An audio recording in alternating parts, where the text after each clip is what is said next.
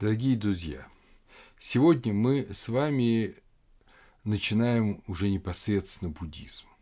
Вы помните, что первые две лекции в этом цикле были посвящены другим религиозным воззрениям, тем поискам, которые в пятом-четвертом веке до Рождества Христова были в Индии религиозной. Помните, что это были громадные поиски – различные школы. И, конечно, мы уже упоминали с вами и о Сиддхартхе Гаутаме, основателе буддизма. Но теперь мы перейдем непосредственно к нему. Э, в отличие от всех этих других школ, которые или полностью исчезли, или сохранились только в истории религиозной мысли, или как джайнизм, ну, имеют там порядка двух, ну, трех миллионов адептов в мире, буддизм стал гигантской религией, огромной религией, одной из самых великих мировых религий. И сейчас он объединяет в вере примерно 500-600 миллионов людей причем примерно 360 миллионов, объединяет э, Махаяна, мы с вами будем говорить о том, что это такое, ну, так называемая северная ветвь буддизма, 150 миллионов Тхаравада или южная ветвь буддизма, хотя Махаяна – это великая колесница, а Тхаравада – учение старцев, полный точный перевод. И примерно 20 миллионов Ваджаяна – это, значит, алмазная колесница или тибетская монгольский буддизм. Цифры эти довольно условны. Главной буддийской страной мира Махаяна является Китай. Но в Китае воинствующий атеизм. И большинство людей, как я сам это знаю, беседуя со многими китайцами, ни во что не верит, как и у нас еще совсем недавно в советское время большинство людей из города говорили, что они безбожники. Но если Китай, как и Россия, вернется к традиционной религии, то количество верующих буддистов увеличится, по крайней мере, вдвое. Сам по себе слово буддизм – это европейский термин. Ну, вы понимаете, изм, да? Сами буддисты именуют свое учение дхармой, то есть законом, учением, или буддха-дхармой, э, учением Будды. Буддизм, хотя и религия, возникшая в Индии, в Северной Индии, распространяющаяся в основном в восточной части Азии, э, от Индии на север, от Индии на юг, от Индии на восток, охватывая такие страны, как э, Цейлон, Шри-Ланку, Бирму, Таиланд, Лаос, Камбоджу, частично южную часть Вьетнама, Китай в значительной степени и вместе с Китаем. Это я перечислил страны Тхаравады. Китай, северная часть Вьетнама, Япония, Корея, опять же, Северная Корея – атеистическая страна, где люди забыли вообще о религии. Но Южная Корея, буддизм активен, очень активен буддийские монастыри, буддийские храмы по всей Южной Корее. Монголия, которая вернулась к вере после страшных гонений коммунистического времени. И в России три региона, которых буддизм является ну, основной религией, скажем так. Это Бурятия, Тува и в европейской части Калмыкия – единственное европейское государство, у нас же федерация, у нас тоже должны были бы быть Соединенные Штаты России, да, Объединенные государства России. Единственное европейское государство буддийское – это Калмыкия в России. Сейчас очень много буддистов живут э, за пределами Азии, э, в Европе, в Северной Америке, это как переселенцы, китайцы, японцы, выходцы из Таиланда, Шри-Ланки, Бирмы, но также это и обращенные европейцы. Очень много европейцев за последние столетия, за полтора века последних обратились в буддизм. Также буддизм сейчас является действительно мировой религией. И, кстати, и в России немало буддистов среди совсем не традиционно буддийских народов России. Кстати говоря, первый буддийский храм в европейской столице был возведен в Петербурге в начале XX века. И сейчас он снова является буддийским храмом, слава богу, сохранился в новой деревне храм. И он был возведен именно потому, что часть народов империи исповедовала буддизм. Вот такая традиция. Теперь перейдем непосредственно к термину Будда. Это слово мы будем слышать сегодня многократно. Будда – слово нам с вами знакомое. Это слово однокоренное со словами русского языка, которые его сохранили великолепно лучше, чем европейские языки. Это слово «будить», «будильник», «пробуждение», конечно, слово пробуждение тоже происходит от этого же корня буд. И также точно в санскрите будх – это будить. То есть Будда – это пробужденный, проснувшийся. В соответствии с индийской традицией, которую вы уже знаете, человек, живущий стихиями этого мира, он живет во сне. Он живет э, в состоянии сна наяву. Здесь все традиции более-менее согласны друг с другом. И вот понять истинный смысл мира, понять истинные задачи человека, э, понять призвание – это значит пробудиться. Поэтому Будда – это пробужденный. Иногда переводят слово как просветленный, но пробужденный более точное слово. Пробужденный от сна незнания, раскрывший свои потенции человека – вот есть такое слово тоже от э, глагола будх, будить, будхи. Будхи – это э, пробужденные потенции. У каждого из нас есть огромный потенциал, который спит с точки зрения буддиста, да и с точки зрения любого верующего человека, и не активен. Мы живем в очень тонком, очень примитивном мире физиологических желаний, не отличающих нас от животного. А на самом деле человек намного глубже, а с точки зрения буддиста и животное намного глубже. В этом смысле буддизм удивительно гуманен и удивительно в этом смысле соответствует современной зеленой философии. И поэтому будхи – это пробужденное сознание. Это сознание, которое активизировало те свои потенции и актуализировало их. У Будды масса имен, и вы их встретите в тех или иных книгах, в тех или иных повествованиях. Это прозвание, это эпитеты. Его именуют, как и многих богов именуют в Индии Бхагаван, Господь. Джина, победитель, так же, как и в джайнизме. Тадхагата, вот довольно сложный термин, но очень распространенный, он сам себя Будда так называл после того, как он достиг просветления. Тадхагата – это тот, кто достиг, или тот, кто пришел.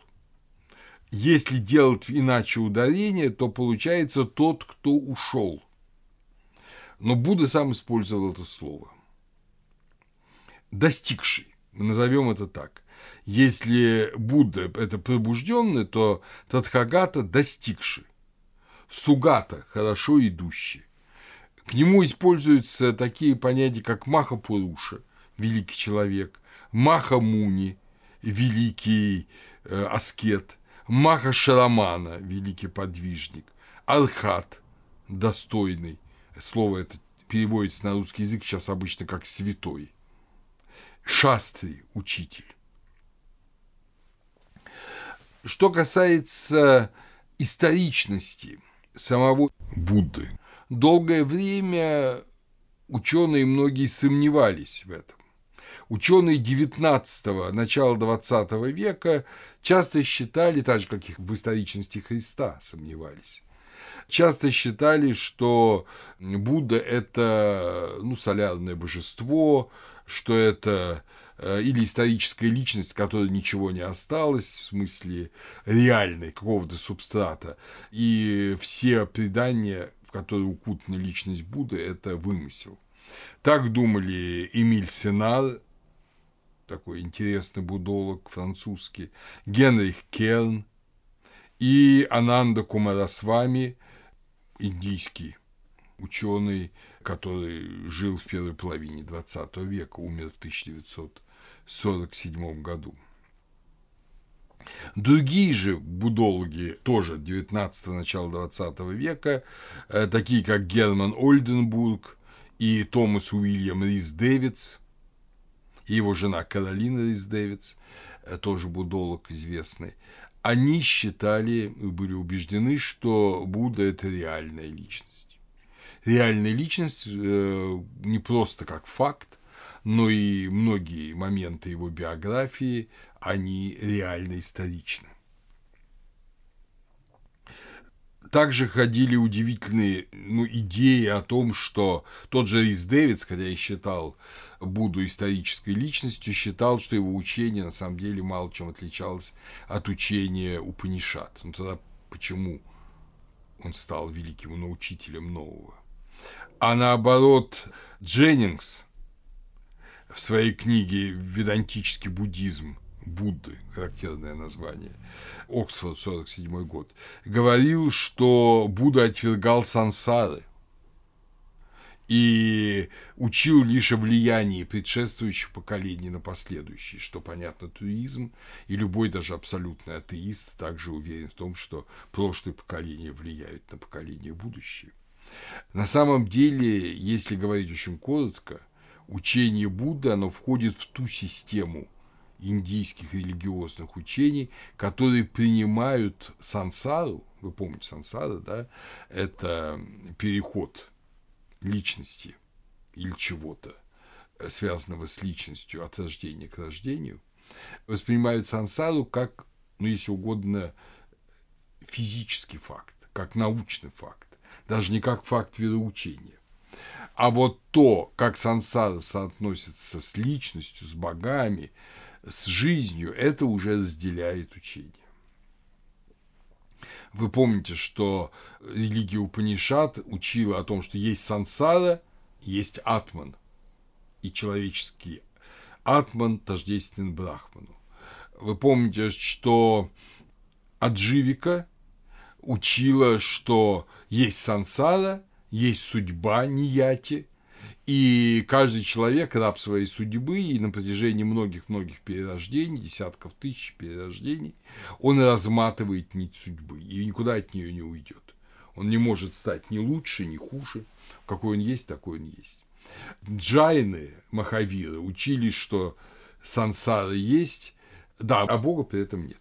Также и Махавира говорил, что абсолютного Бога, Творца, вот Атмана нет, Брахмана нет – а душа есть жива, и она тоже может перерождаться, и перерождение страдания, а задача – это выйти из цепи перерождений, воспарить душе Дживи в высшие области Вселенной и там пребывать вечно в райском блаженстве. Вот Гаутама Будда был одним из людей, живших в этом круге. Он был знаком и Кешкамбалином, и с Махавирой, это был один круг людей, но он учил чему-то иному. Тому, что оказало намного большее влияние и намного больше людей привлекло, чем и джайнизм, чем и адживика.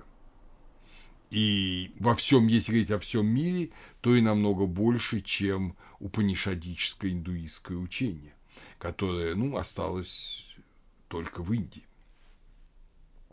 И теми европейцами принято, которые ну, приняли индуизм. А буддизм распространился среди многих народов, стал религией, э, ну, если угодно, космополитичной, так же, как христианство и ислам. Вот что же это такое? Вот об этом мы тоже будем говорить, но не сейчас. Сейчас, дорогие друзья, мы с вами эту лекцию посвятим жизнеописанию Будды. Мы посвятим их жизнеописанию Будды, потому что ну, нельзя понять, скажем, христианство, не узнав жизнь Христа. Нельзя понять ислам, не узнав жизнь Мухаммеда. Нельзя понять зороастризм, не узнав, не поняв жизнь Зороастра.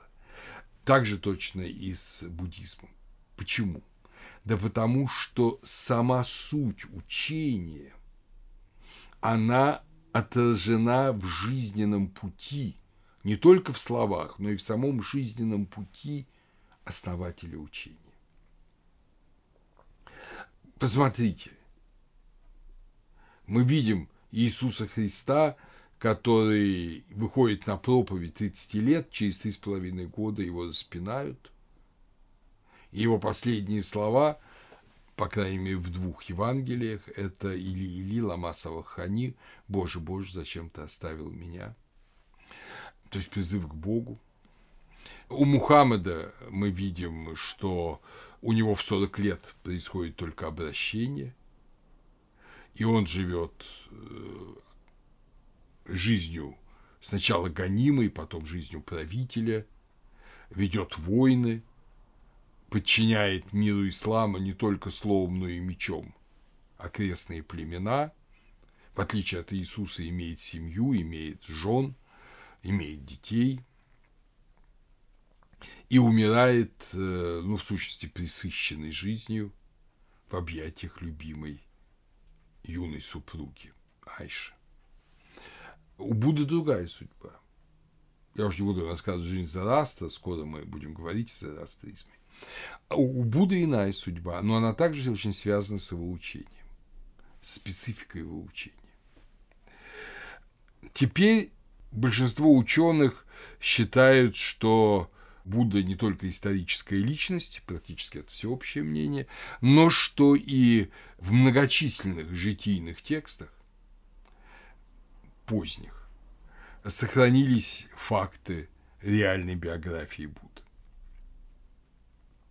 Мир Челяда в своем трехтомнике истории религиозных идей в главах, посвященных Будде, прямо говорит, нет никаких причин сомневаться в историчности Будды. Для того, чтобы подробно познакомиться и с жизнью Будды, и с э, его как бы интерпретациями, можно взять, конечно, многие книги. Я мог бы и рекомендовать старую классическую книгу Эдварда Томаса «Жизнь Будды как легенда и история», впервые изданную в 27 году в Лондоне. Или замечательного, в общем, недавно только, в 19 году умершего, 88-летним будолога, работавшего в Соединенных Штатах, в Чикаго, Фрэнка Рейнольдса. Его статья большая в книге «Биографический процесс». Она называется «The Many Lives of Buddha» много жизней Будды, A Study of Sacred Biography and Theravada Tradition – можно рекомендовать книгу Альфреда Фуше «Жизнь Будды в соответствии с древними текстами и памятниками монументального искусства Индии», переведенную с э, французского, изданную в Мидлтауне в Коннектикуте в 1963 году. Или недавнее исследование трехтомное многих ученых под редакцией Хайнца Бехерта The Dating of the Historical Buddha. Перевод с немецкого, первоначальное издание в Геттингене. Ну или книга Стронга «Будда. Короткая биография», краткая биография, Оксфорд, 2001 год. Один из крупных историков, э, священник, католический священник Энтьет Ламот, профессор Луренского университета, в своем Истуар du буддизм индиен, это Лувен, 58 год, сказал, что буддизм останется необъяснимым, если мы не поставим его истоки сильную личность его основателя. Для нас же, для историков религии, конечно, интересно, был ли Будда на самом деле, скорее всего, был. Но самое нам главное – это понять, как верили люди в него и что они в его жизни выделяли. Ведь посмотрите, когда мы исследуем жизнь Христа, мы видим, если мы исходим из канонических Евангелий, что огромный период жизни Христа э, от его рождения до его выхода на проповедь практически не освящен в Евангелиях. Там только один эпизод есть. Это не важно. Вот посмотрим, что было важно для буддистов в жизни Будды. Но также скажу, что по мнению современных ученых, самые первые биографии Будды появляются примерно через сто лет после его смерти, еще до царя Ашоки. Это Скандха из Вина и Питаки, одно из э, казин закона из Трипитаки. И это появляется позже, разумеется, позже, уже в конце, э, ну, одновременно со Христом, скажем. Появляется э, Будда Чарита, жизнь Будды Ашвагоши, которая мастерски переведена на русский язык Бальмонтом – и которая издана и переиздается у нас регулярно, и мы из нее будем с вами читать какие-то фрагменты. Тот же Фрэнк Рейнольдс, он написал статью Будда в энциклопедии религий, он в этой статье пишет, есть несколько моментов, которые вряд ли добавлены в биографию, и они указывают, что есть некая историческая подоснова дальнейшей биографической традиции. Эти моменты присутствуют практически в идентичном виде в писаниях различных школ буддизма, что является убедительным указанием, что они уже были в наличии до IV-III веков до Рождества Христова, когда независимые и отличные одна от другой традиции стали развиваться. Некоторые из этих деталей столь своеобразны, двусмысленны и неожиданны, что кажется маловероятным, что они сфабрикованы. Среди них то, что Гаутама был кшатрием, что он родился в народе шакьев, можно было придумать более знатное происхождение, что он был женат и имел ребенка, что он стал вести жизнь аскета без согласия своего отца, что его первые попытки поделиться своими аскетическими опытами просветления закончились неудачей, что руководство общины встретило серьезный вызов со стороны, и, наконец, то, что он умер в глубокой провинции, поев испорченного мяса.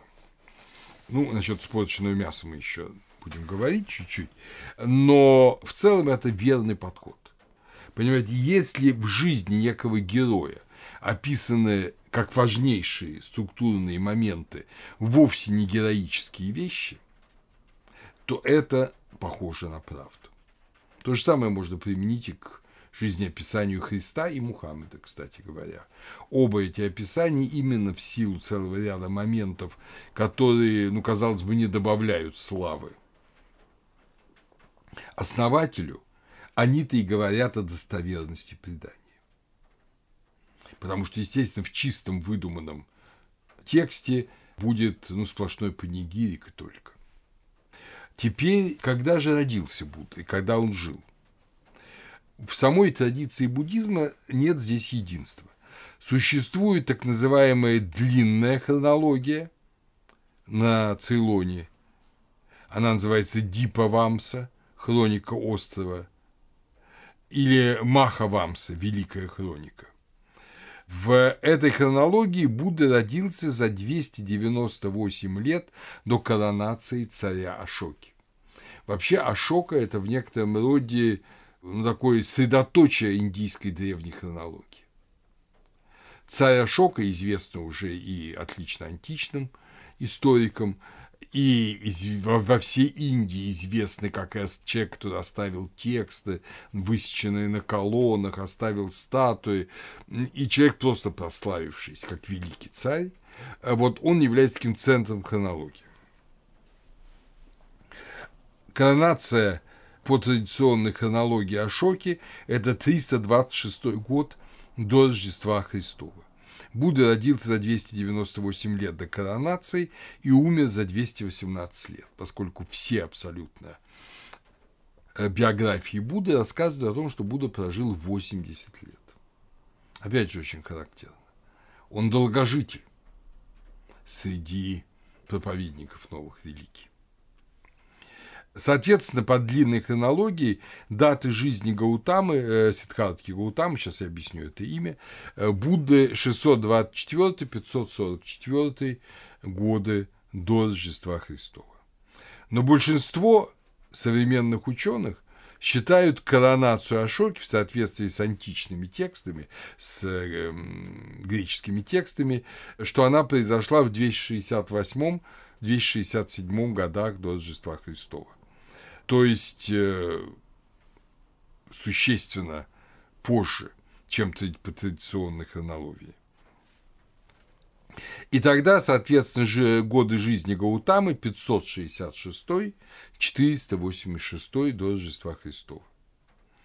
В Европе, Америке и Индии большинство ученых принимают эту дату. В короткой хронологии это индийские источники их перевода на китайский и тибетский язык, Гаутама был рожден за 180 лет до коронации Ашоки и, соответственно, ушел в паранирвану за 100 лет до его коронации. Тогда даты жизни Будды по греческой хронологии Ашоки – это 448-368 годы до Рождества Христова. Эти даты принимаются японскими учеными, и горячо отстаивал немецкий ученый Хайнц Бекхерт. Его статья «The Date of Buddha Reconsidered», то есть даты жизни Будды переосмысляются. Как же повествуют традиционные, потому что других у нас источников нет. У нас, понимаете, нету источников жизни Будды вне самого буддизма. Первая, дошедшая до нас полностью биография Будды – это Махавасту, великое предание, первый век по Рождестве Христовом, написанное на так называемом гибридном санскрите. То есть санскрит, который уже явился такой полуискусственной формой, поскольку Индия разделилась на много языков, на, на базе санскрита возникло много народных языков, и чтобы объединить как бы в одно повествование, чтобы все могли читать, вот уже такой искусственный санскрит употреблялся. Ну и также тот, та самая жизнь Будды Ашвагоши, Будды Чариты, о которой я уже вам говорил. Традиционные источники говорят, не забудем, что Будда, что бы ни утверждали некоторые западные ученые, Будда и буддисты верят в сансару. И, собственно, главный корпус буддийских текстов народных – это так называемые джатаки, истории жизни Будды в предыдущих рождениях. Они очень увлекательны, они очень поучительны. Есть замечательная книга Арья Шура Гирлянда Джатак, и вот переведена недавно на русский язык в трех томах, ну, значительная часть Джатак. Это интересные тексты, я рекомендую их посмотреть. Поэтому Будда, естественно, уже много раз рождался до того, как он э, родился последний раз и достиг пары нирваны. И будучи последний раз живущим перед своим последним рождением, он был божеством и обитал на небе Тушита, высшем небе, и он э, смотрел, где бы ему родиться, потому что э, существо уже высокой святости, оно само выбирает место и чрево своего следующего рождения. И вот он сам выбрал не великого государя какого-нибудь, а и они были в это время в Индии, и они потом столкнутся с Буддой, а выбрал э, небольшое э, государство Шакьев, конечно, и Дарьев, Арьев, которые жили, э, были, селились в южных предгорьях Гималаев, к северу от Ганга. И вот он выбрал царскую семью – правителя Шакьев, Шуд Ходана, Шудходана, в переводе с санскрита «чистый рис». И его супругу, главную жену царя Махамаю. Махамая – это великая сила, да, великая энергия майя. Из рода Икшваку. Шутхадана из рода Икшваку. Это само по себе говорит о том, что это, видимо, правда, что он родился в этой семье, поскольку это было маленькое племя, это отнюдь не было какое-то большое государство. Столица его была Капиловаста. Он родился, если верить традиционной хронологии, вот принятой сейчас в Европе, в апреле-мае 558 или 567 года до Рождества Христова. Его рождению предшествовало, ну, естественно, зачатие. Потом, уже, может быть, подражая даже христианству, многие буддийские тексты говорили о непорочном зачатии Махамаи, что Будда вошел в его утробу помимо соединения с царем Шутхатханой, но ранние тексты ничего подобного не говорят. Это было, э, с точки зрения большинства буддистов, это было обычное супружеское соединение. И в ту ночь, когда после этого соединения Махамая уснула, ей приснился замечательный сон, что она перенесена хранителями четырех сторон света, божествами, в Гималаи на священное озеро Анаватапта. И там она омыта в водах этого священного озера, и огромный белый слон с цветком лотосов, хоботе и шестью бивнями приблизился к ней и вошел к ней в бок. Естественно, это был сон. Последующие уже сказочных биографиях говорят, что это был наяву, но поначалу говорят, что это ее сон. Проснувшись утром, она рассказала сон мужу. И царь Шутхатхана собрал мудрецов, и после этого знатоков, как говорится, снов, и спросил их, что бы это значило. И собранные мудрецы в один голос сказали, это значит, государь, что у тебя, вот твоя супруга зачала и родится мальчик Чакравартин, э, правитель четырех сторон света, великий воин – который создаст Всемирную империю, ну, это высшая мечта любого кшатрия. Я напомню, что, конечно, это кшатрийская семья, так же, как семья Махавиру, Махавиры, основателя джайнизма. То есть кшатрии в это время, вы помните, по Панишадам, это очень активный и значимый элемент именно религиозного, религиозной жизни Индии 5-4 века до Рождества Христова. Отец, естественно, очень обрадовался. И только один мудрец сказал, государь, он может родиться э, великим воителем и создателем Всемирной империи, которые, естественно, не создаются вовсе бескровно. Но может он быть и великим учителем, который создаст духовную империю, империю, которая создается бескровно, империю, куда люди входят добровольно, он может открыть людям истину в таком виде, какое объединит множество людей, которое объединит человечество. Но это может произойти только в том случае, если он до этого убедится в тщетности мирской славы, в бессмысленности такого земного политического величия. Отец услышал, как у нас сейчас говорят, услышал тоже эти слова. И ему, надо сказать, они не очень понравились. Ему хотелось, чтобы его сын был, это тоже интересный факт биографии, но он всеми повторяется, ему хотелось, чтобы сын был великим воителем, императором, а не великим учителем. Вот таков был его папа Шутхотхана. Но он потом изменится не беспокойтесь. Когда настало время рожать, когда Махамая почувствовала схватки, она отправилась рожать в дом своих родителей по обычаю того времени и пошла через рощу саловых деревьев. Соловое дерево – это шарея исполинское, огромное красивое дерево до 35 метров в высоту, через эту рощу, которая называется рощей Лумбини, и родила в этой роще, не дойдя до дома родителей.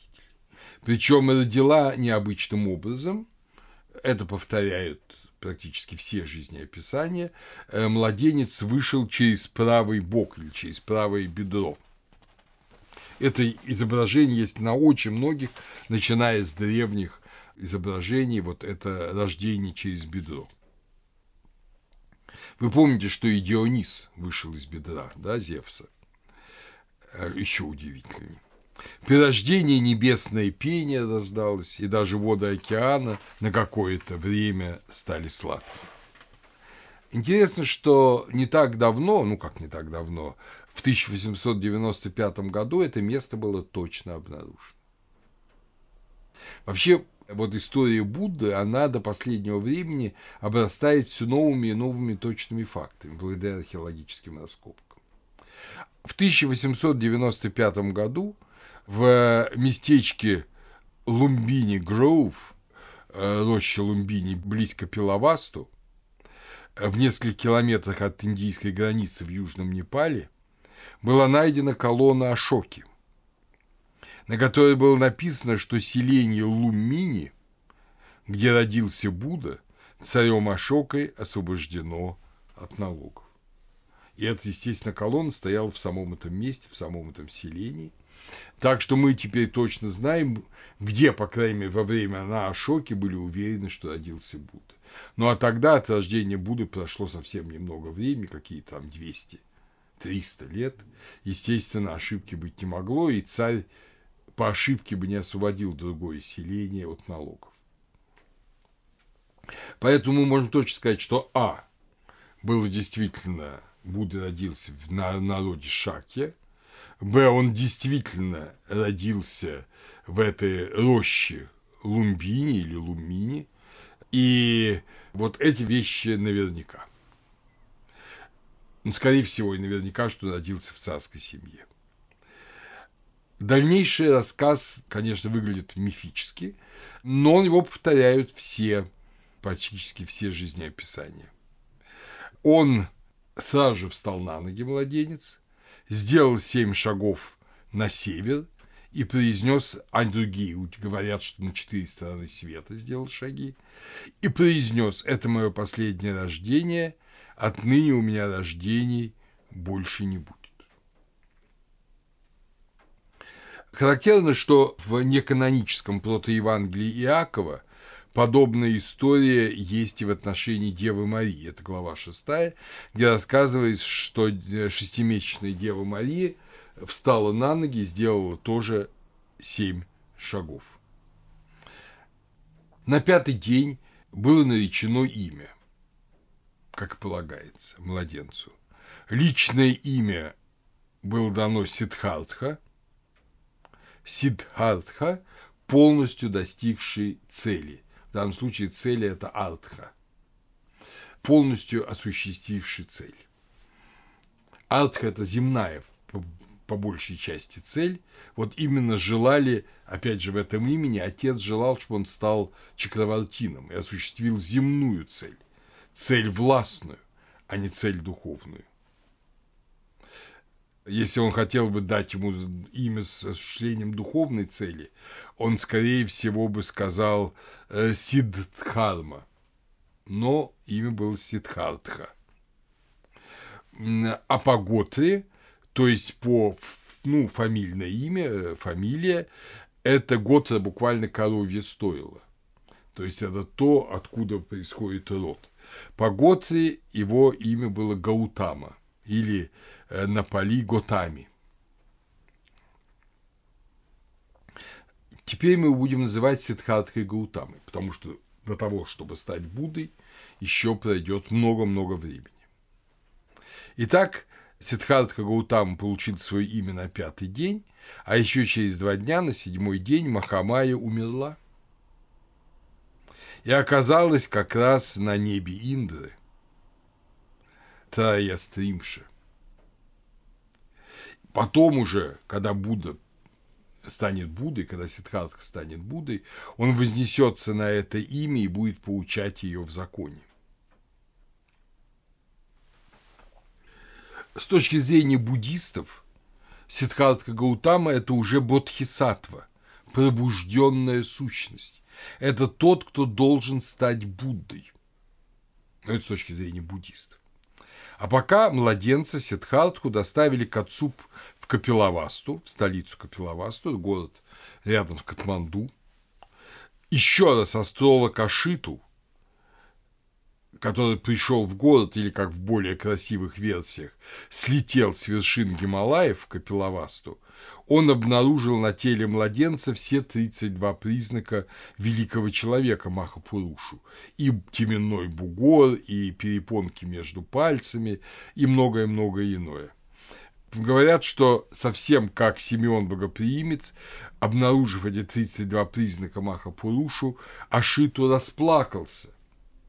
И когда отец спросил, что ты плачешь, он сказал, это, говорит, будет великий проповедник, это будет великий создатель истины, восстановитель истины, но я не доживу до его проповеди, я уже стар, и поэтому я плачу.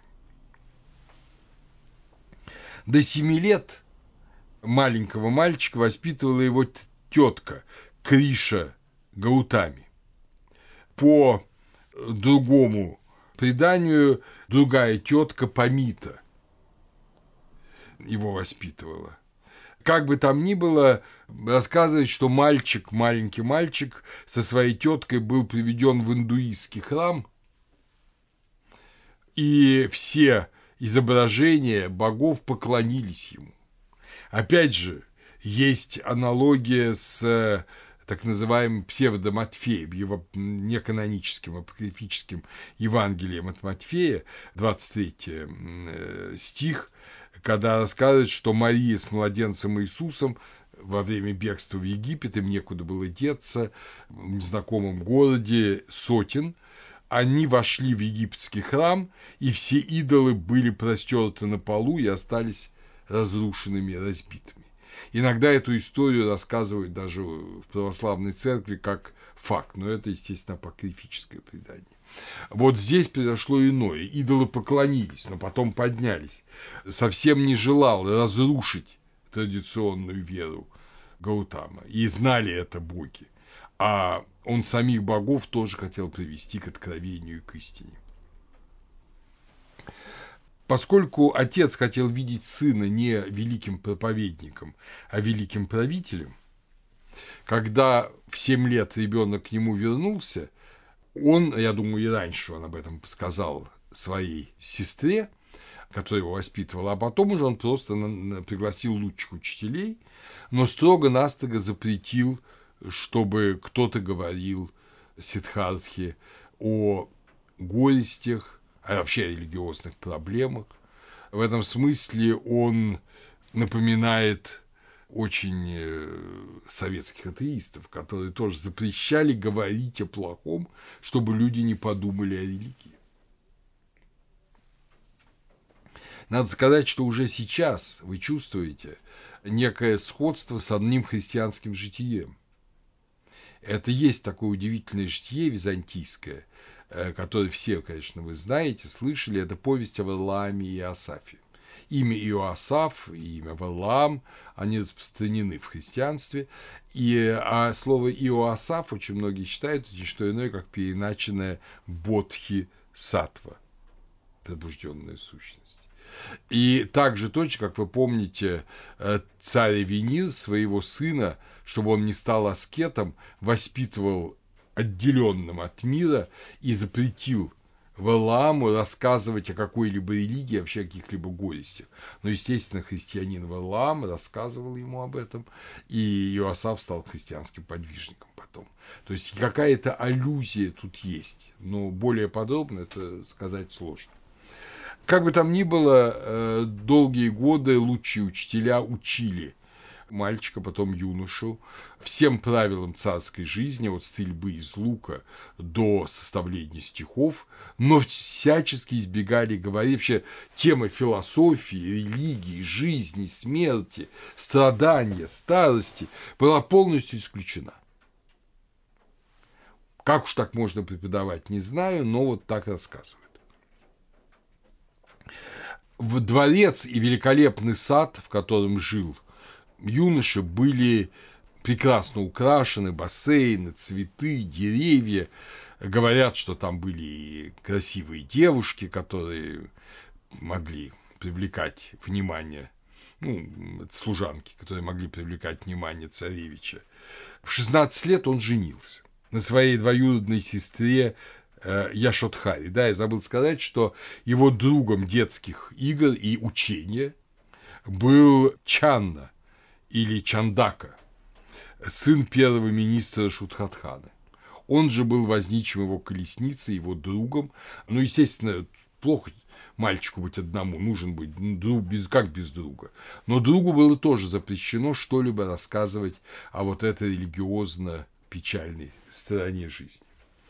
В 16 лет Сидхартха женился на своей двоюродной сестре Шатхари, племяннице Шутхатханы, дочери его сестры Памиты и царя Суппабудды. Свою будущую жену Сиддхартха завоевал в поединке.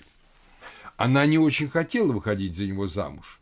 Ей казалось, что Сиддхартха слишком мягкий, слишком незлобливый, слишком миролюбивый человек для кшатры. Она же сама кшатрийка – даже ее имя означает носительница славы Яшатхара. Так что она мечтала о другом. Но Сидхартха победила ее в поединке.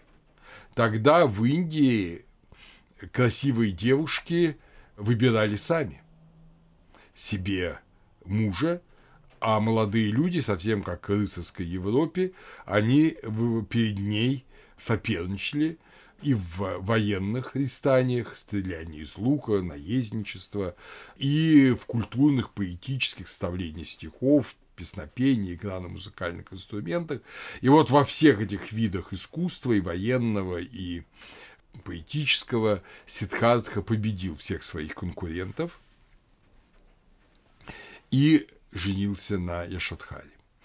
Как говорят некоторые тексты, одним из соперников Сиддхартхи был его кузен, двоюродный брат Девадатта, богом данный, и э, почти как Богдан, да, Девадатта.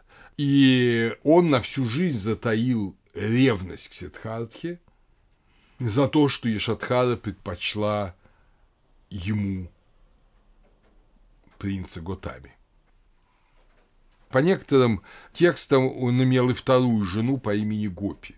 В Индии, как вы знаете, как и в Ветхом Завете, можно иметь нескольких жен, а цари имели еще круг наложниц, и не раз описывается в житиях, как его многочисленные девушки пытались э, соблазнить, что, собственно, и было их работой в этих прекрасных садах.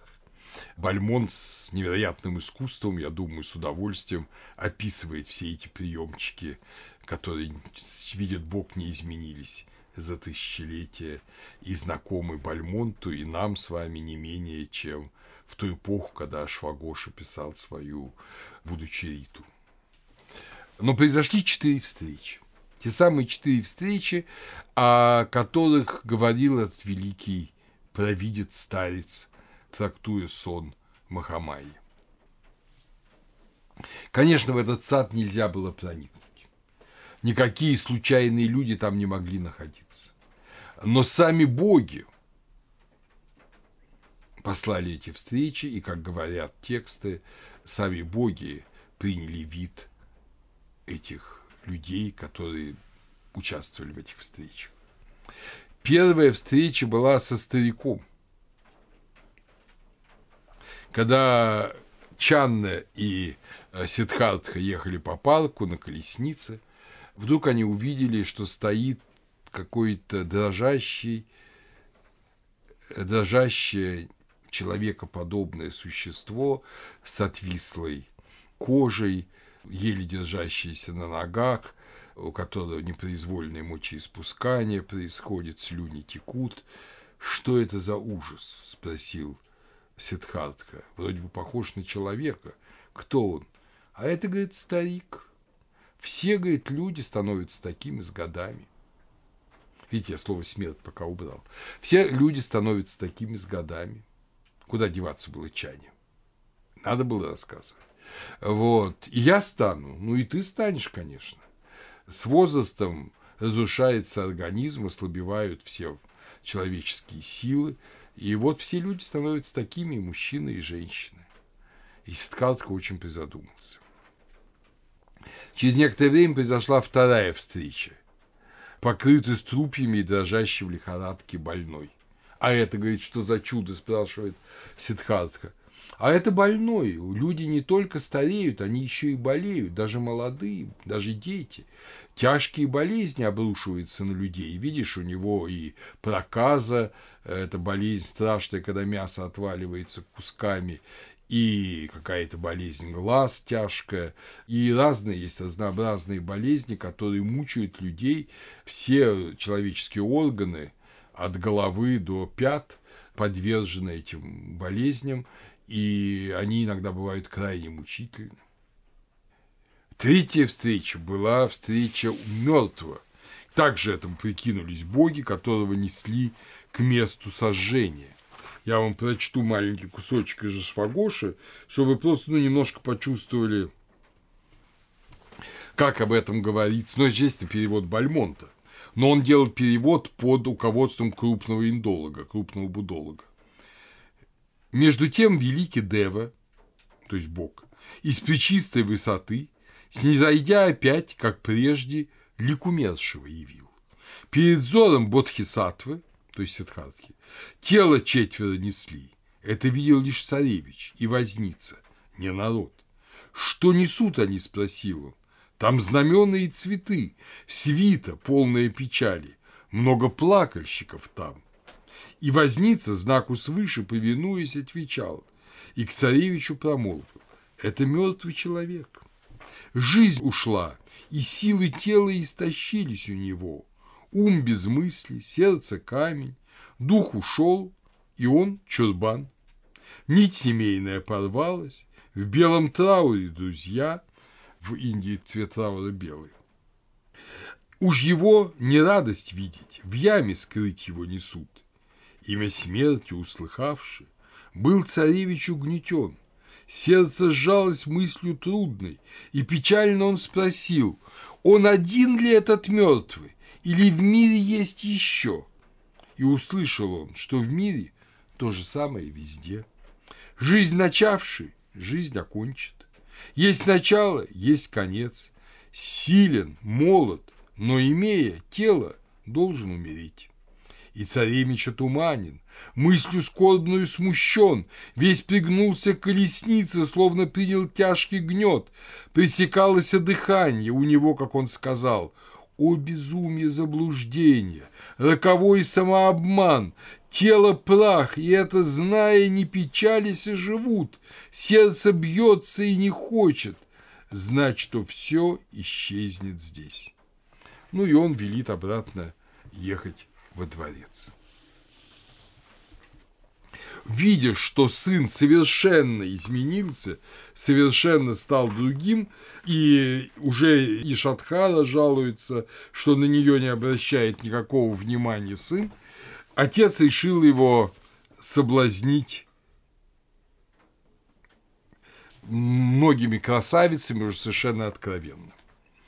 И в саду, где он гулял, он увидел многих служанок полуобнаженных, которые стали петь соблазнительные песни, танцевать, так что, в общем-то, недвусмысленно показывали, что готовы предаться с ним любовным утехам. И, возможно, молодой человек бы и не выдержал, знаете, это нелегко. Потом в одной из джаток будет такой рассказ, что молодой подвижник пришел к Сидхарти и говорит уже так Будде, и говорит, что, слушайте, я вот тут увидел молодую женщину и не могу выдержать совершенно. Я полностью пленен ею. И он говорит, слушай, говорит, ты, говорит, не печалься, многие великие подвижники, святые, архаты не могут удержаться от женских чар. Я сказал ему там соответствующую историю, вот, но потом ему помог наставил его на путь истины, но об этом будет особый у меня рассказ. Но, короче, тогда возможно, что Сиддхартха и соблазнился бы. Но тут боги послали этим всем красавицам сон. Причем девушки уснули в самых невероятных позах и самым невероятным выражением лиц. Узнав, что царевича время приспело, тут Дева из чистых вусов во образе внешнем спустился на землю, чтобы женские чары убить. И полуодетые женщины эти, забывшись в сковавшем их сне, являли глазам некрасивые формы, их скорчены были тела, разбросаны лютни, разметаны члены, спина прилепилась к спине, другие как будто потопшими были, а их ожерелье, как цепь. Одежды их были увиты, как саван, или выявлялись комком. Красивыми были и вот уж увяли, как сломанный маковый цвет. Иные во сне до стены прижимались, как будто повешенный лук. Иные руками цеплялись за окна, смотря как раскинутый труп. Иные свой рот широко раскрывали, противно сочилась слюна, и волосы были всклокочены дико, безумие жалостный лик. Цветочная перевесь порвана, смята, растоптанной в прахе лохмоть. И так далее, и так далее. Царевич сидел в красоте лучезарной и молча на женщин смотрел. Как юно сейчас они были и нежны, как искрист, веселый был смех, и как были прекрасны, и как изменились, и как неприятен их вид – вот женщины нрав, лишь обманчивый призрак, заводят мужские умы, и молвил себе, царевич, я проснулся для правды, оставлю я тех, в ком обман. А в это время царевна Ешатхара, принцесса Ешатхара, ждала ребенка. И в 29 лет, когда было царевич Сидхартхе 29 лет, и ей тоже, они ровесники, у царевны, у Ишатхара родился сын, которому дали имя э, Рахула. Так что самая великая радость. Шутрадхана страшно счастлив, у него родился как бы не только сын, но и внук, то есть наследственная линия утверждена, но Сидхартха думает совершенно о другом. Не сказав ни своей супруге, ни своему отцу, он решил бежать из дворца. И как раз в ту ночь, когда после наречения имени сыну весь дворец пил, гулял и веселился, напились и воины, напились э, вельможи, женщины и мужчины, все выпили, тогда пили хорошо в Индии, вот, потом перестали – вот когда все были пьяны, Сиддхартха и Чанна, которого он предупредил заранее, на своих конях, обмотав их копыта мягкой тканью, чтобы они не цокали по плитам дворцовых садов. Потом будут говорить, что их эти копыта были обмотаны добрыми божествами. Обмотав эти копыта э, мягкой тканью, два всадника ночью вылетели из дворца, прилетели мимо ворот, которые никто по случаю праздника не охранял, и, проскакав через сонный город Капиловасту, через 12 верст прискакали к реке, которая отделяла поля, обработанные поля от диких горных лесов, где жили аскеты. На берегу на берегу реки царь спустился с седла своего коня Кантхаку, любимого коня, который, опять же, по позднейшим преданиям тут же пал на месте и был вознесен на небо, а по старым версиям был просто возвращен в город и во дворец. Сиддхарта попросил Чану вернуть во дворец коня и вернуть отцу его меч, знак его кшатрийской и царской власти. Но прежде чем он вернул меч, он отрезал свои прекрасные цвета темного меда волосы и тоже их отдал Чанни, как залог, что вот сын ушел в аскеты, чтобы он передал отцу, и его одежду. С одеждой, опять же, есть версия, что он не знал, как что делать с одеждой, где найти другую одежду. По одним версиям он заранее заготовил одежду монаха. Да, я забыл еще сказать, конечно, это ошибка, что была еще одна встреча, даже две. Но была еще встреча с тяжелым трудом. С тяжелым трудом тоже надо э, отдать должное, что это Чан увидел, как сработают люди. Возле дороги он пахарей видел, что шли, проводя борозду. И черви там вились, и дрогнуло сердце, и вновь был пронзен его дух. О, горестно видеть свершение работы. Работают люди с трудом, тела склонены их, и волосы сбились, на лицах сочащийся пот, запачканы руки и пылью покрыты, пригнулись валы под ермом, разъятые рты и неровное дыхание, и свесился на бок язык. Царевич, исполнен огнем сострадания и с любящим нежным умом, был ранен такой пронзающей болью, что в пытке своей застонал. То есть труд – это тоже, это тоже тяжкая мука, он это тоже понял. Но как быть? Как быть? И была еще одна встреча. Это встреча с человеком счастливым и радостным, одетым в охряные одежды. И а вот как об этом говорится, и Дева из чистых высот появился, как странник, как нищий пред ним. Дошел он до места, где медлил царевич. Царевич почтительно встал. Спросил его, кто он, и Дева ответил. Ответствуя, молвил, Шараман, ну то есть подвижник. При мысли о старости, смерти, недуге томительно я заскучал. Это говорит Шараман. Оставил свой дом, чтобы искать избавление, но всюду, куда ни взгляну, все старость до старость, все смерть и недуги, все гибнет, непрочно ничто. Еще и блаженство чего-нибудь в мире, к чему не притронется тлен, того, что не вянет, того, что не гибнет, начало не знает совсем, на друга и недруга с равенством смотрит, не ждет красоты и богатств, еще и блаженства, того, кто находит покой сам с собою один – в обители тихой, далеко от мира, куда не приходит никто, не тронут истоком мирских осквернений, что нужно поесть, попрошу, там я живу. И царевич, услышав об этом, мечтает сам стать таким подвижником, и вот поэтому-то он и уходит из своих царских покоев, казалось бы, в самый радостный день его жизни, рождение первенца, мальчика, наследника от любимой жены, он уходит и от жены, и от наследника, и от отца, и от власти, от всего.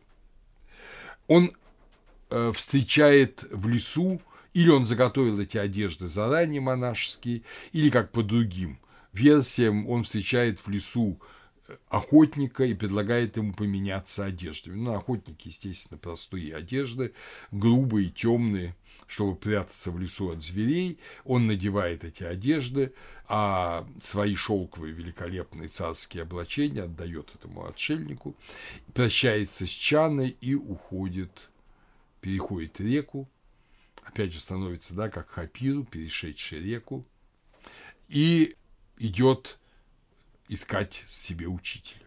Наверное, он уже знает, кому идти, наверное, разузнал, потому что он идет к известному отшельнику, которого именуют Арада Калама.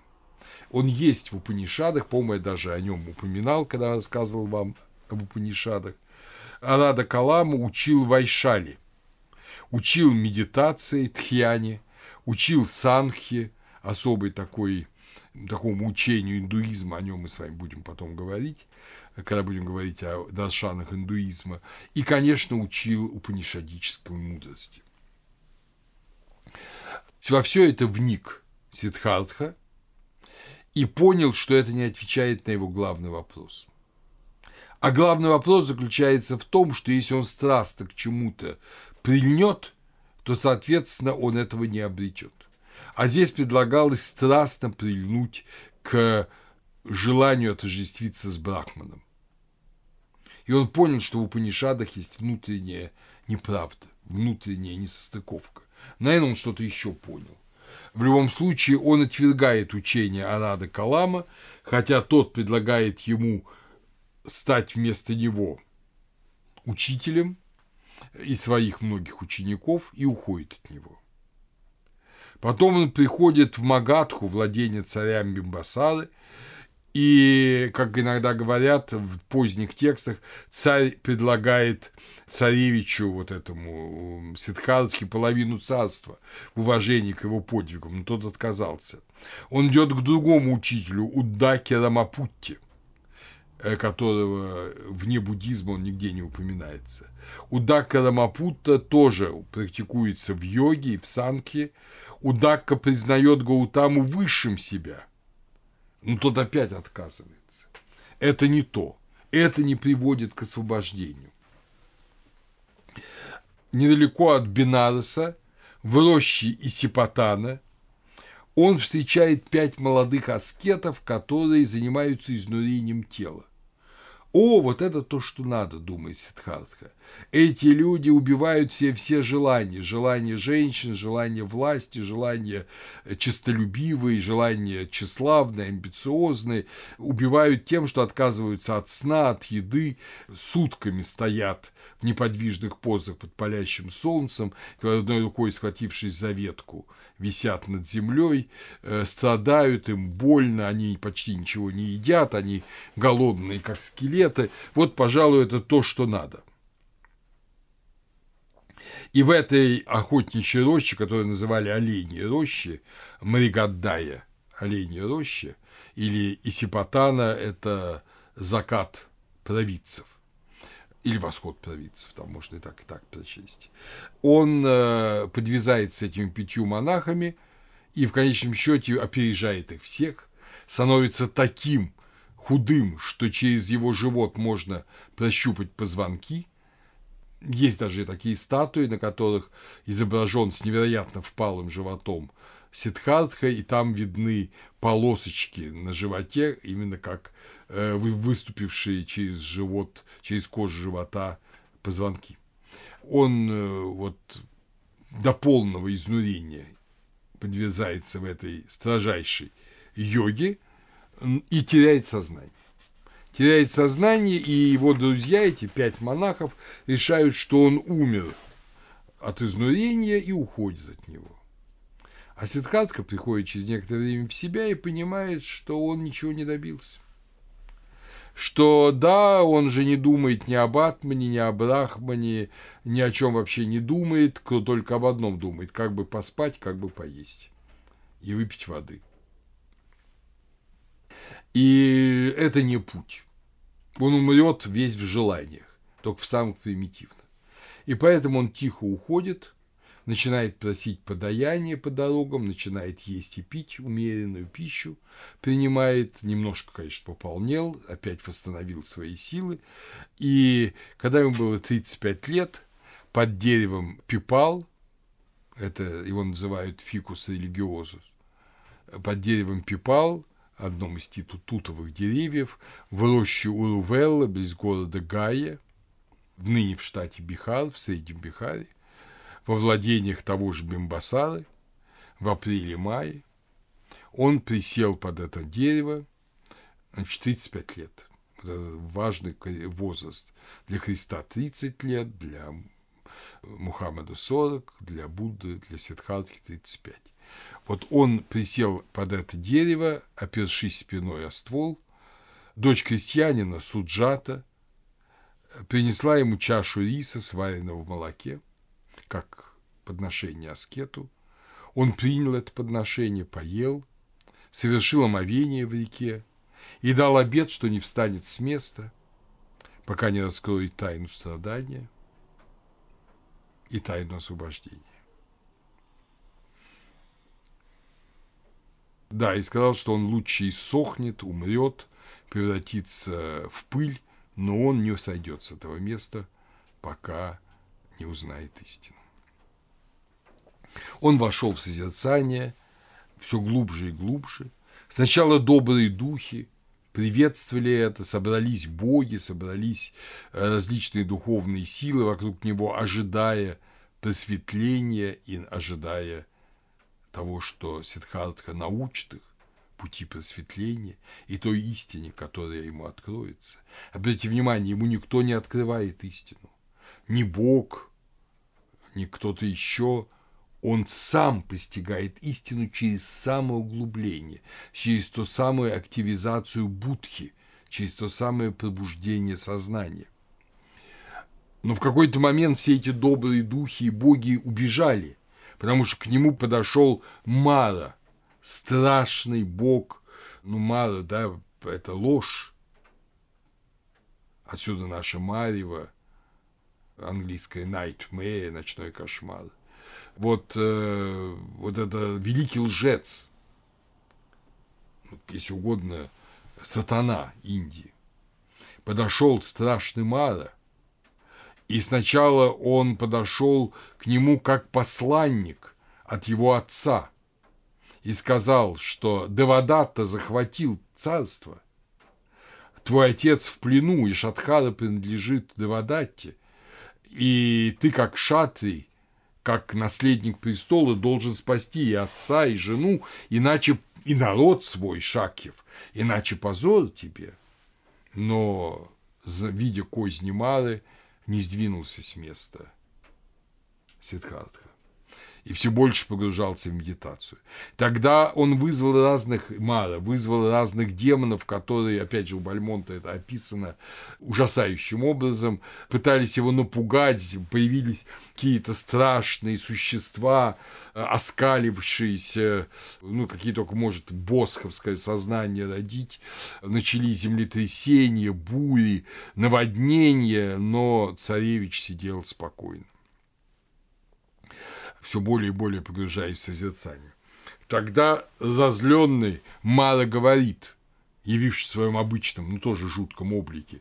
А кто, собственно, тебе сказал, что ты имеешь право узнать эту истину? Кто поручится за тебя? И тогда Сиддхартха выходит из созерцания – и делает жест, который очень любят буддисты. Он поднимает одну руку вверх, это жест силы, а другую опускает к земле левую руку, касаясь земли, это жест милости.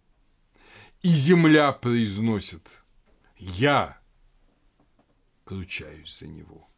То есть, если угодно, вся стихия мира – Весь мир ручается за то, что Сиддхартха Гаутама достоин получить эту истину.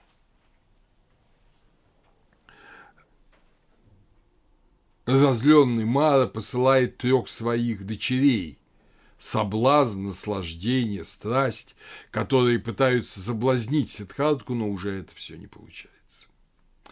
И тогда Мара отходит – до времени, так же, как и искушение Христа.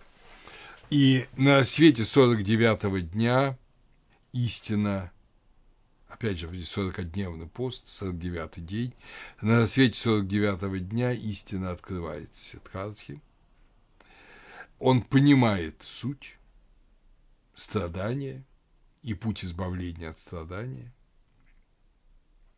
и причину страдания, и как избавиться от этой причины, как вычерпать ее до дна. Он становится теперь как раз Буддой пробужденным, ибо он знает истину и готов ей следовать. Еще семь недель Будда пребывает в состоянии самадхи, в состоянии вот созерцания около дерева, вот этого дерева пипал, а потом на восьмой неделе вышел из этого состояния. И тут явился опять Мара и говорит, что все равно никто не поймет то, что ты узнал. Так что ты просто можешь сразу идти в паранирвану. Ты достиг, ты победил, да, ты меня победил. Иди в паранирвану и покойся, больше не перерождаясь, без страданий. Но мир все равно тебя не поймет. И тут явился бог Брахма и убедил Гаутаму открыть миру то, что он познал. В этом месте, где было откровение, теперь это место называют Бодх Гайя, то есть дерево Бодхи, дерево откровения, которое вот этот пипал называется. Опять же, Бодхи, да, откровение. В этом месте теперь главный центр индийский паломничества Будди. Его он раскопан, и найдено, что это и в древности было священное место. Там даже найдено две ступы Тхамек и Тхармараджика, и э, в ступе Тхармараджика найдена урна с останками, э, кремированными человеческими останками. Возможно, это останки самого Будды. Но тогда Гаутама подумал, что он к первому обратится к Удаке Рамапутти, великому подвижнику, который его поймет, от которого он ушел в свое время. Он ему поможет первому спастись и ему объяснит, своему учителю. Он пойдет к нему, но ему сообщили, что Удака умер уже.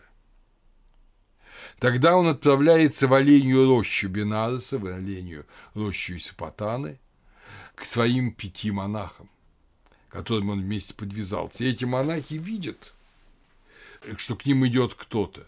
Они продолжают висеть на деревьях, закапываться в землю, голодать. И говорит, слушайте, кто там идет? Да это, говорит, кажется, не Сидхартха ли идет. Похож на него, только толстый очень. Ел хорошо. Но какая-то сила все-таки заставляет их подняться и подойти к их бывшему товарищу и они сказали, и они ему говорят, ну здравствуй, Сидхартха. Не называйте меня теперь Сидхарткой.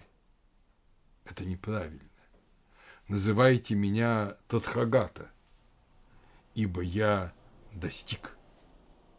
И он тогда произносит свою первую проповедь, так называемую проповедь запуска колеса закона, запуска колеса Дхармы. Это главная проповедь буддизма в ней все его вероучение, основа вероучения сконцентрирована. И в следующей лекции мы начнем именно с этой проповеди. Но сейчас как бы пройдем мимо нее. Эти пять монахов становятся первыми последователями Будды. Они уверовали тут же. А эту проповедь также слушали две газели. Это же оленей парк, оленья роща. Слушали две газели. И эти газели тоже уверовали и рассказали другим животным о великой истине. В этом особенность буддизма. Удивительное его отношение к, ну, как бы мы сказали, к нашим братьям меньшим. Поэтому около колеса закона, около знака колеса в буддизме всегда изображают двух э, газелей, двух ланей память о тех двух ланях, которые в олене рощи Бенареса слушали проповедь Будды и тоже уверовали. Будда обращает видных аскетов, таких как Шерипутра, Маудгальяяна, Махакашьяпа, в свою веру. 60 монахов, он их называет нищими, пхикшу, монахи нищие, он их э, посылает как проповедников. Опять же, очень похоже на христианство, да, по всему миру.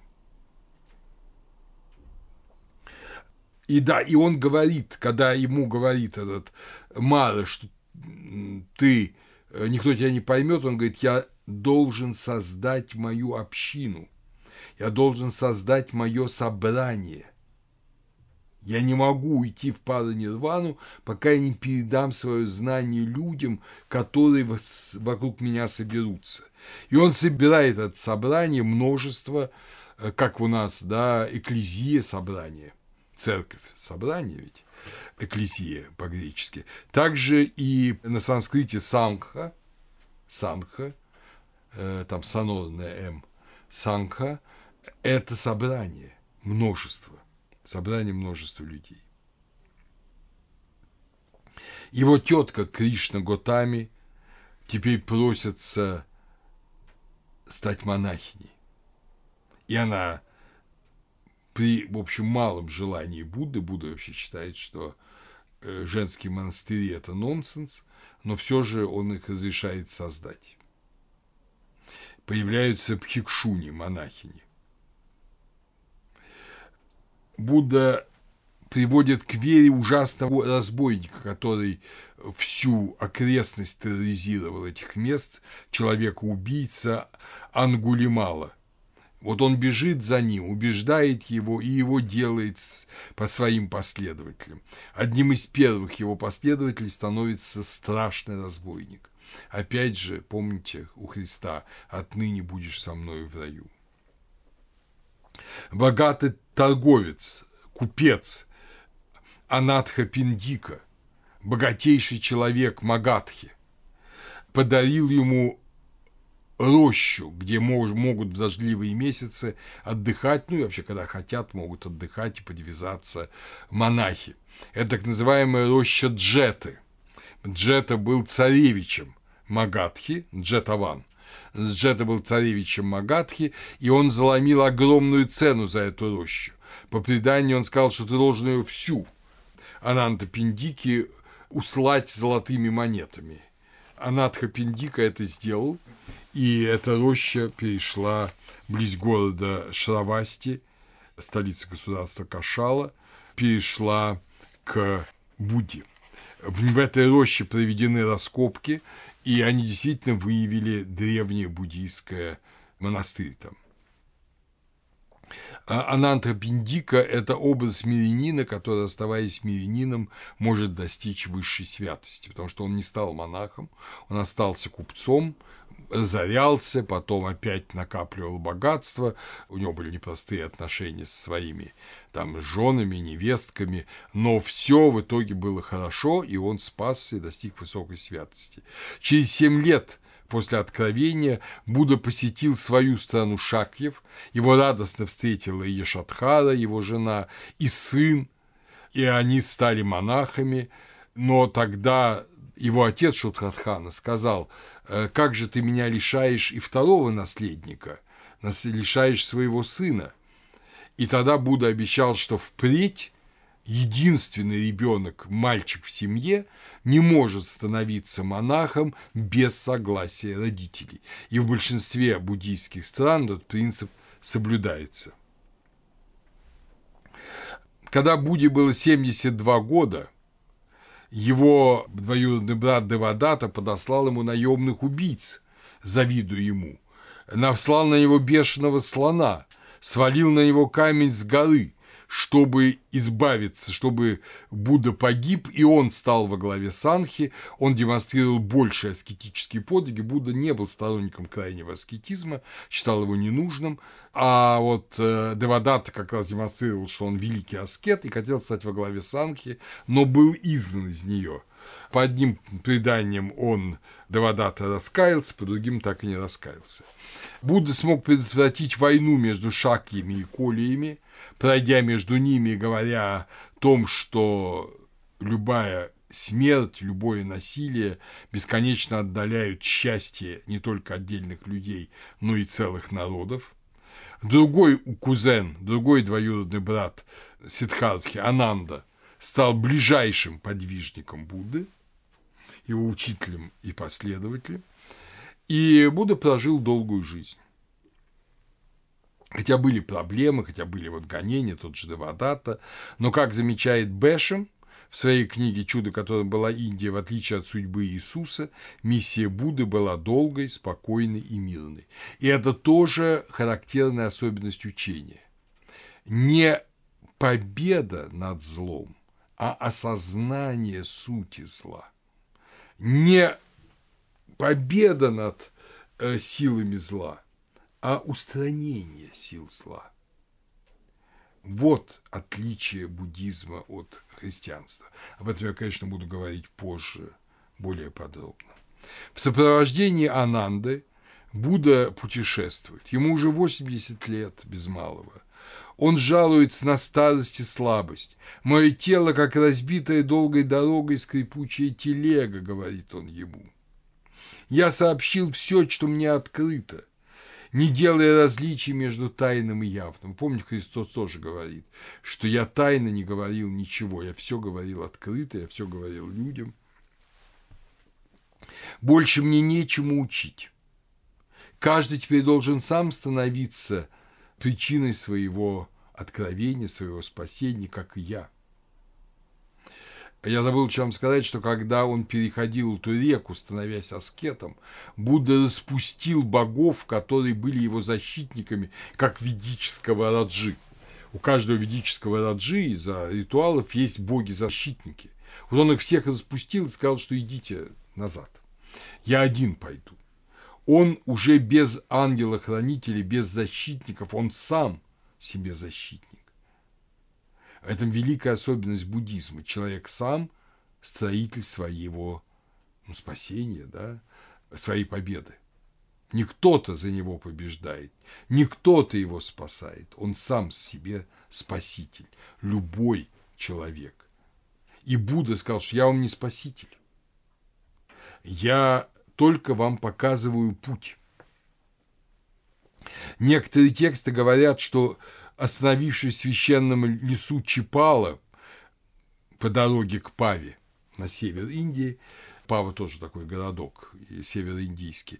Э, в священном лесу Чипала Будда вдруг почувствовал какую-то любовь к своей стране особую и сказал, как прекрасна наша страна. Если меня попросят, я могу остаться здесь, то есть в этом лесу или в этой стране, до конца Кальпы, до конца Эона. И он повторил дважды, трижды это слова. Но Ананда не обратил на них внимания, не попросил. Ананда промолчал. И тогда подошел Мара и сказал, ну видишь, твой ближайший ученик, и он не хочет, чтобы ты дальше жил. Ты уже создал общину. Ты обещал после этого уйти в пару Нирвану. Так уходи. Будда простил Ананду, как Христос простил Петра, тоже трижды отрекшегося от него. И в Паве он зашел в манговую рощу своего последователя, кузнеца Чунды, тоже простого человека, но не бедного, видимо. Этот кузнец приготовил различные угощения для Будды, и главное из них было то, что называется свиное лакомство – Опять же, здесь есть варианты. Ранние, оно это на санскрите сукара маддава. Ранние тексты говорят, что это просто отборный кусок хорошо приготовленной свинины. Вот э, когда э, вначале мы слышали слова Рейнольдса, что он дал ему кусок э, гнилого мяса, то этого нет в текстах. Это не гнилое мясо, а хорошо приготовленное мясо. Но для буддиста поздних эпох это вообще дикость, потому что мясо э, монахи буддистские не едят. А миряне едят, но сами никогда никого убить не могут. Они могут только есть мясо, которое им продают другие люди. В любом случае, свиное лакомство звучало соблазнительно, и большинство поздних текстов его переосмысляют как еда из трюфелей, то есть из того, что любят свиньи, лакомство для свиней. Ну, как бы там ни было, он просто-напросто объелся и даже приказал выкинуть остатки, потому что было противно на них смотреть. И страдая диареей, кровотечением, рвотой, он шел, как тот самый старик несчастный, которого он видел в начале, дальше на путь э, шел к Кушанагару, время от времени ложась, страдая, мучаясь от э, кровотечения и болей, и, наконец, в Кушанагаре на берегу реки Нараджане в тени солового дерева он умирает.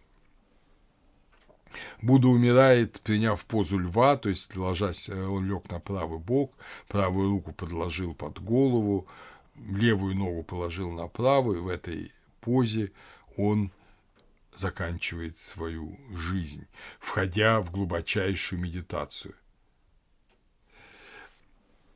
Ананда говорит, что я вот верю в то, что ты говоришь, но посмотри, вокруг тебя собралось 500 монахов. Неужели они все уже готовы к твоему уходу?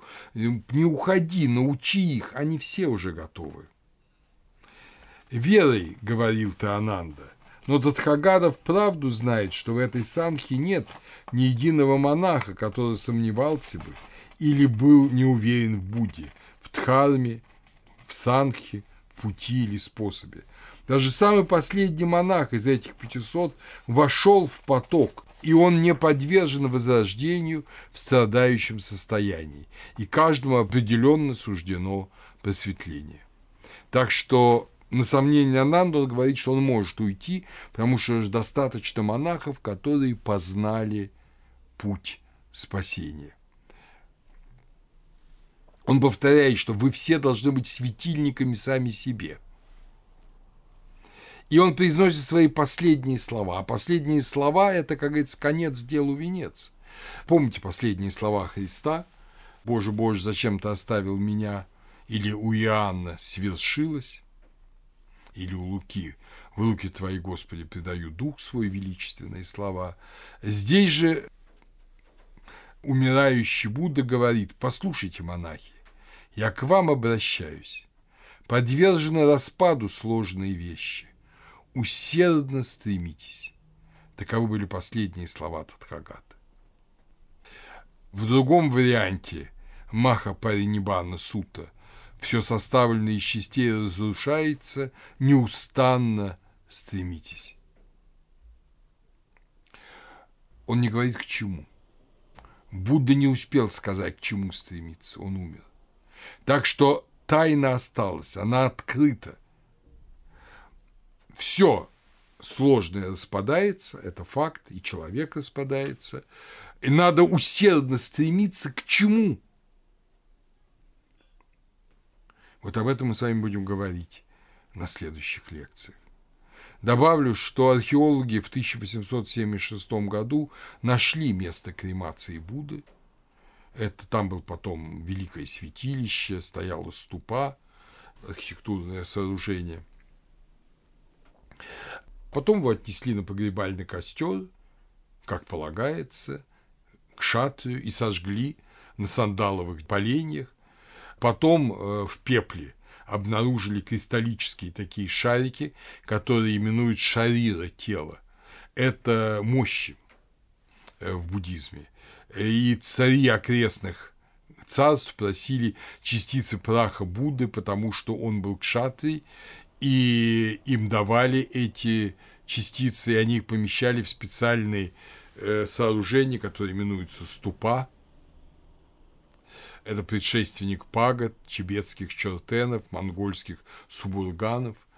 Такая постройка, в которой хранились частички тела Будды, а в, когда частичку же тела не хватало, в другие ступы помещались списки божественного закона.